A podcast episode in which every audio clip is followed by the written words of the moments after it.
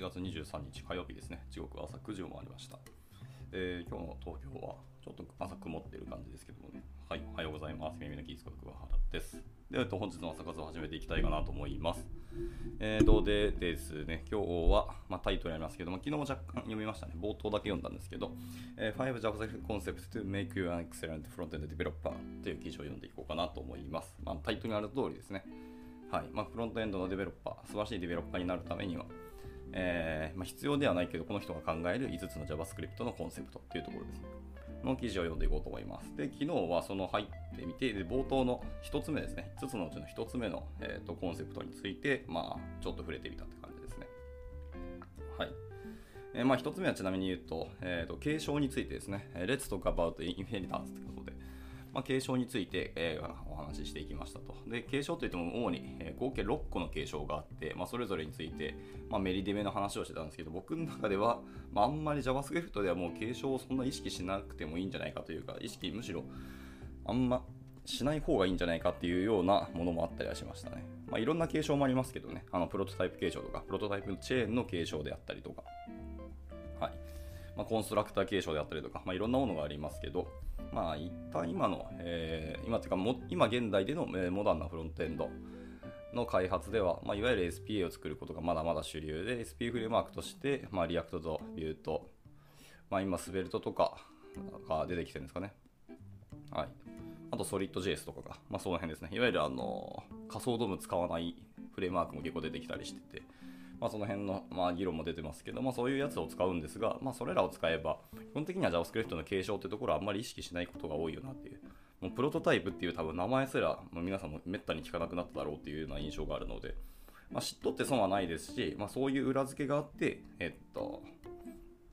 JavaScript は動いてるっていうところなんですけど、まあ、その辺は、まあまあ、知識だけで一旦はいいのかなって思いますし、最近のあの初学者の方に JavaScript を教えるときに、まあ、いわゆる DIS は教えますけど、えー、まあ、でも DIS とかいろんなものは教えるんですけど、あのプロトタイプっていうものをもうどう伝えなくてもよくないかなって思ったりもちょっとしてはいました。いました？いました？はい。まあ、そんなところですね。まあ、はい。っていうのが一応第1章の話でした。まあ、一応この、えーと、記事もまた、えーと、今日読む記事も Twitter でリンク、えーと、共有しますので、後ほどまあまあ中身見てもらって、皆さんの方でもいろいろ考えていただくといいのかなと思いました。はい、じゃあ、えっと、今日は第2章、2章というか2つ目のコンセプトからですね、いきたいなと思います。はい。えっ、ー、と、ケイさんと、えー、ケンジさんですね。おはようございます。ご参加いただきありがとうございます。では、行きましょう。2つ目のコンセプトですね。はい。えー、2つ目は、えっ、ー、と、ディスキーワードですね。忘れてた。そうですね。早速これですけど、ディスというキーワードについて、まあちょっと簡単に理解していきましょうと。はい。で、ディスっていうのは、まあ、いわゆるあのコンテキストの話だと思いますけど、まあ、これには5つのシナリオがあって、この辺を知っておくといいんじゃないかということでした。えっ、ー、と、1つ目は、えっ、ー、と、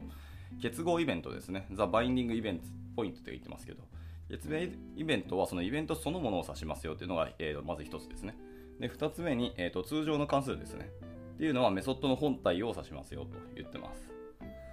はい。で、えー、と続いて、えっ、と、クラスですね。まあ、クラスを指したりするものとかは、その新しい関数だったりを指し示しますよと言ってますね。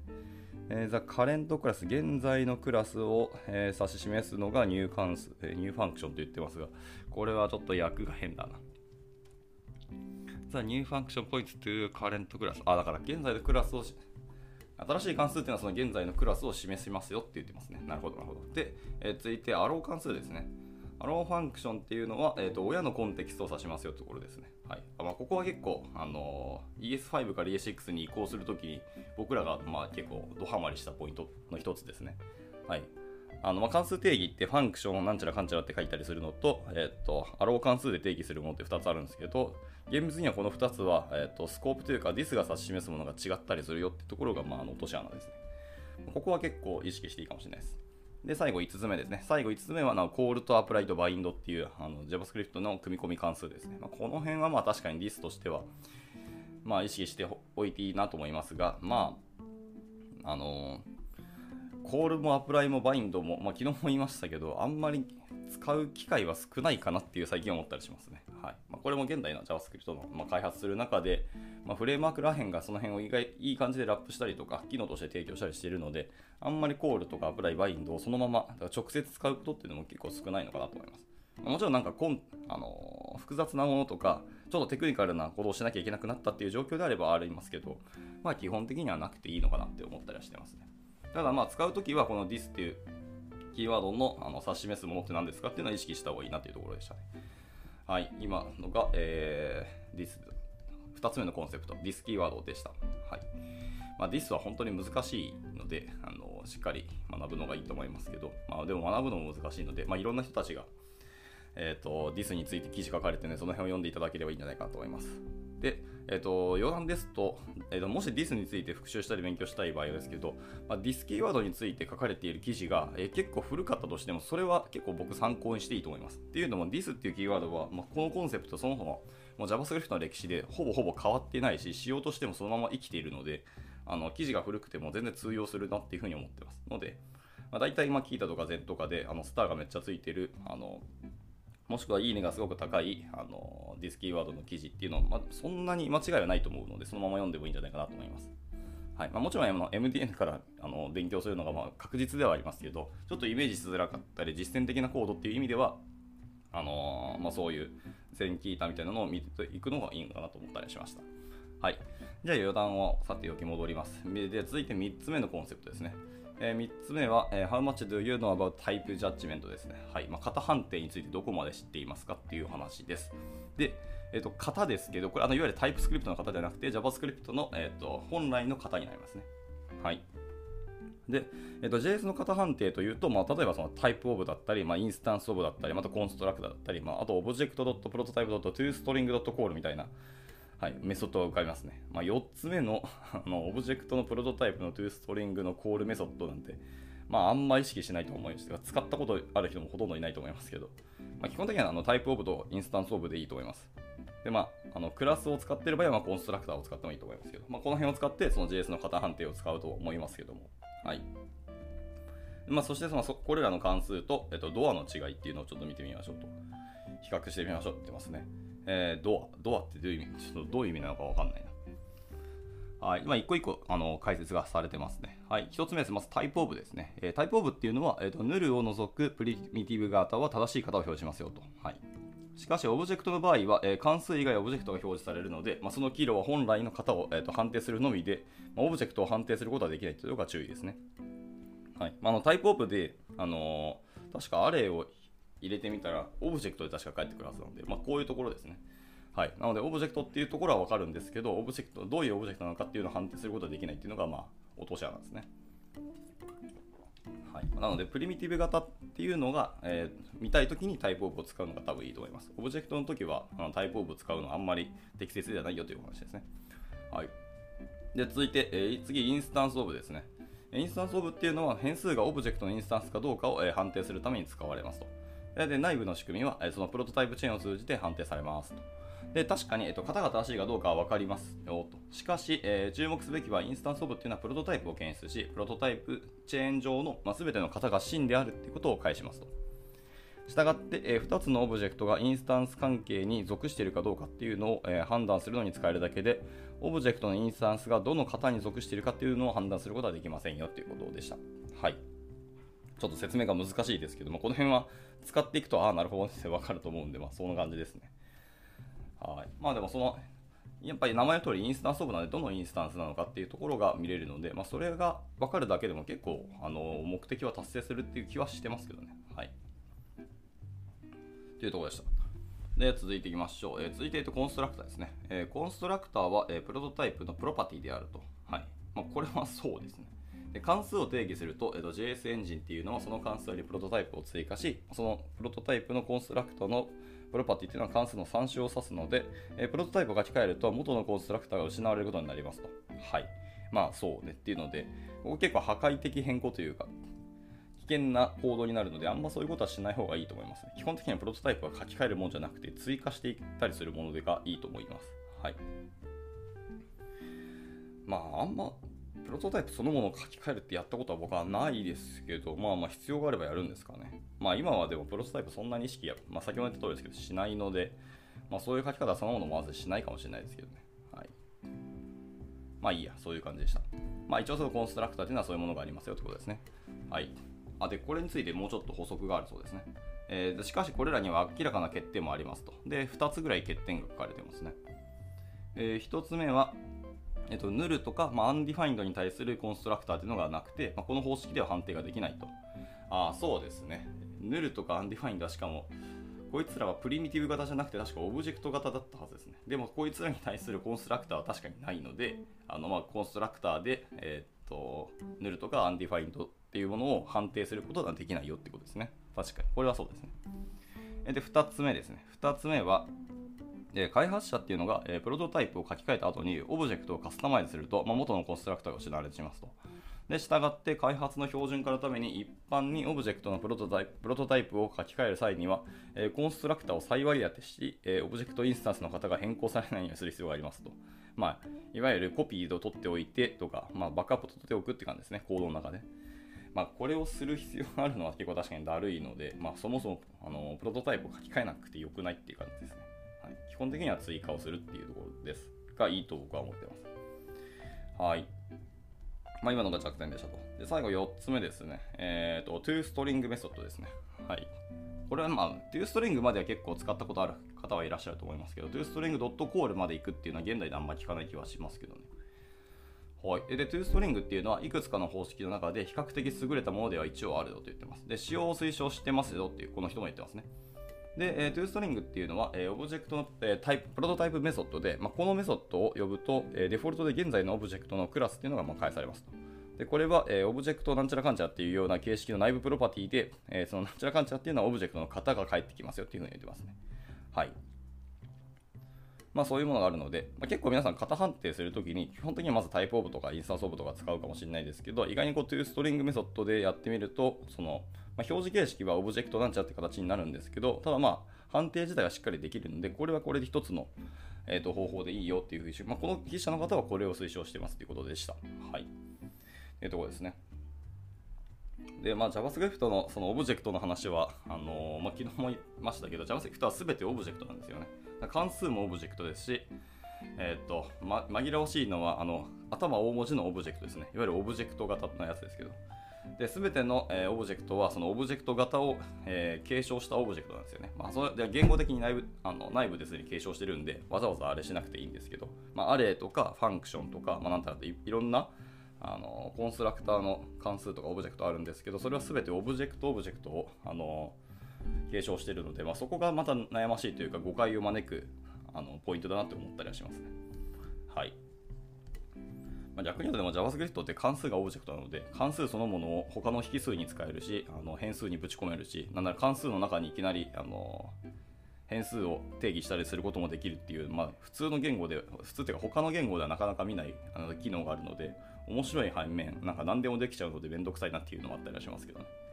はい。まあ、この辺はでもやっぱり、あの今はタイプスクリプトがあるんで、その辺でしっかりガードしていくのはいいのかなと思いますし、あのあとコーディング規約をしっかりしていくのがいいのかなと思いましたね。はい、ちょっと余談でした。以上、えっ、ー、と、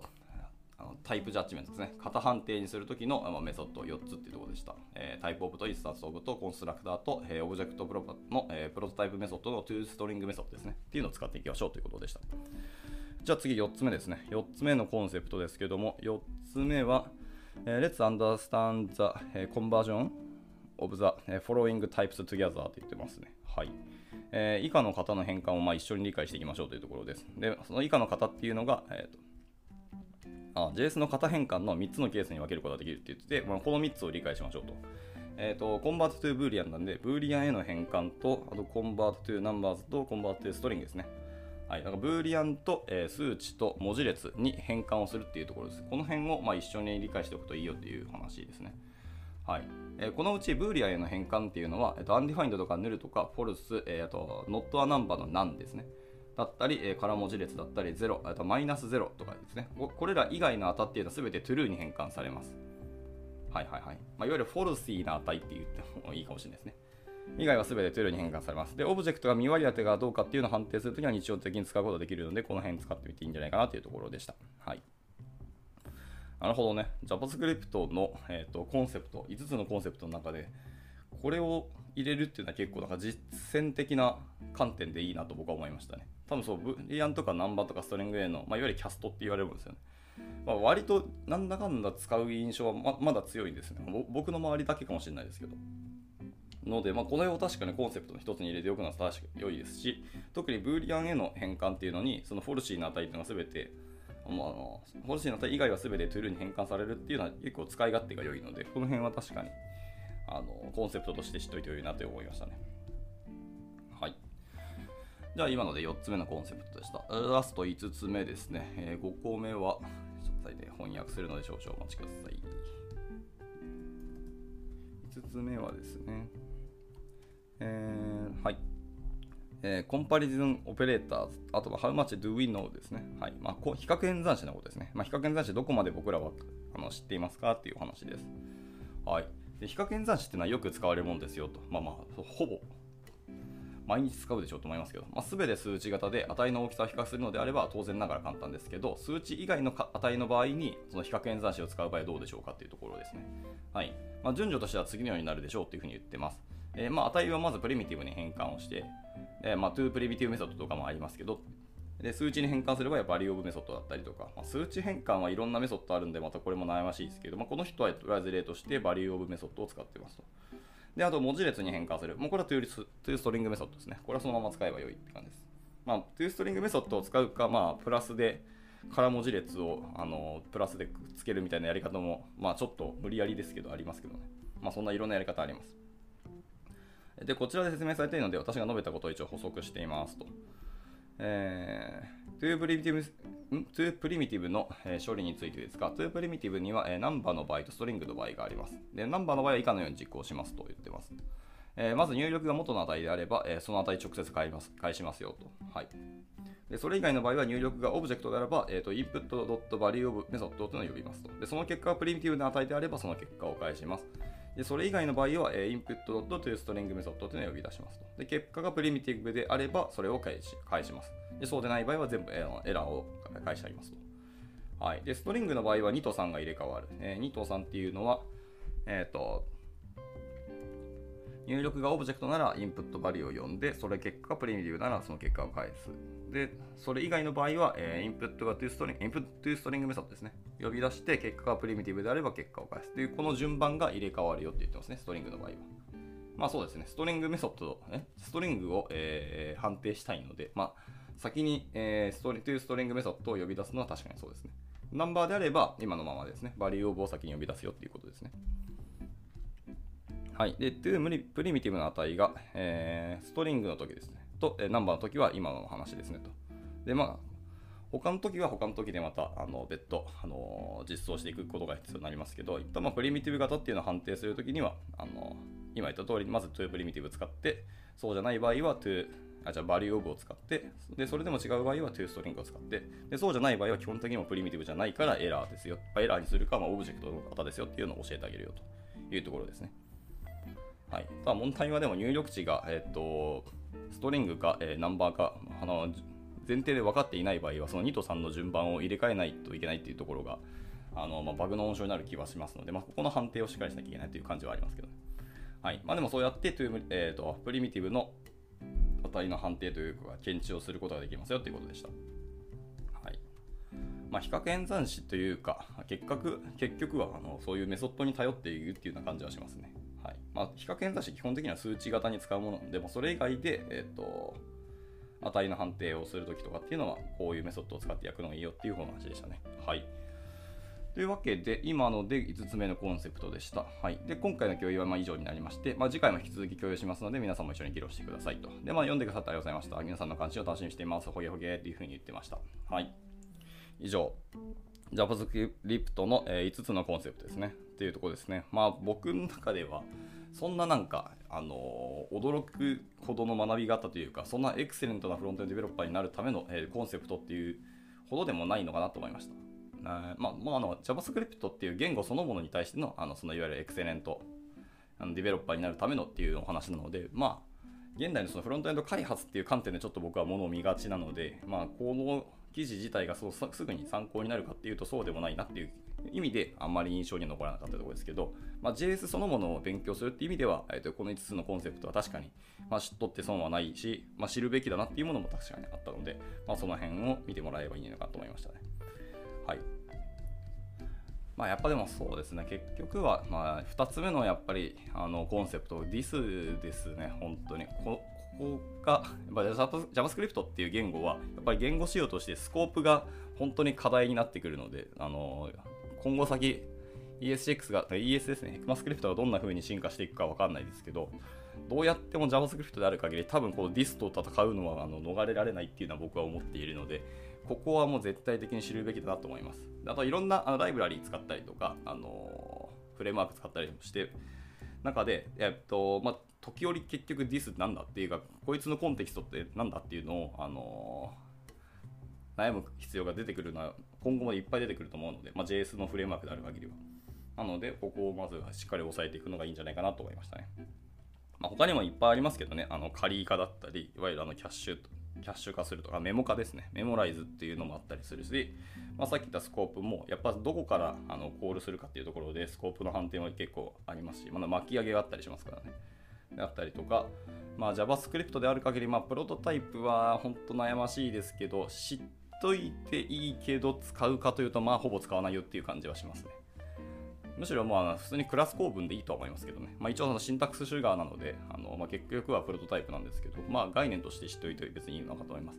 まあ、それよりも、あのやっぱり ECMAScript の最新の機能を追っておくっていうのも一つ僕はいいんじゃないかなと思ったりしているので、そっちの方が大事かなっていう気はしますね。はい。で、あとは、あの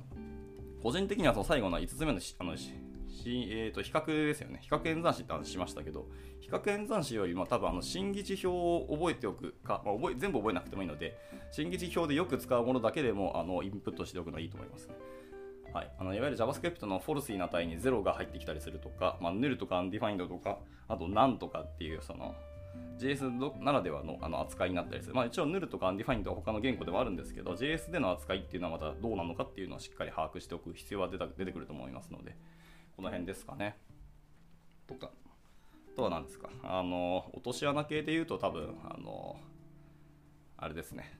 足し算、足し算、引き算というか加算減算のところですね。プラスとマイナスのところですけど、で、2つのものを足したり引いたりするときに、例えば片方にあの文字列で片方が、えっと、数字だったりすると勝手に文字列変換にあの内部的にキャストされますよみたいなとか、こういう落とし穴系をでも知っといた方がいいと思うので、じゃまあ JS を勉強するんだったらこの辺かなっていうのが僕の、うん、観点というか今まで経験してあの考えたあのコンセプトかなと思ったりします、まあ、結局いっぱい出てくるんであれですけど、まあ、優先度的にはやっぱり this ですよっていうことですね。はい。っていう話で、まあ、若干もう時間余っちゃったんですけど、えーとまあ、中途半端になりそうなので今日はここで以上にしたいかなと思います。で、まあ、ここ2、3日ちょっと JS の記事読んだので次はなんか CSS かデザイン周りかっていうお話が、まあ、探して、もし見つかればですね、読みたいと思います。じゃなければ、もうちょっとこうフィロソフィーというか、哲学的なお話が僕結構大好きなので、その辺の記事を読んでいこうかなと思いますので、また明日もごゆるりと参加いただけたらすごく嬉しいなと思います。まあ、逆にあとこういうものを読んでほしいとか、こういう記事ないですかっていうののオーダーあったら、全然探しますので、そういうのも投げてもらえたらすごく嬉しいなと思います。では、えっと、今日の朝活はこちらで以上にしたいかなと思います。今日もたくさんの方ご参加いただきありがとうございました。はい。では火曜日ですね。今日もお仕事ある方、頑張っていっていただければなと思います。ではでは終了します。お疲れ様でした。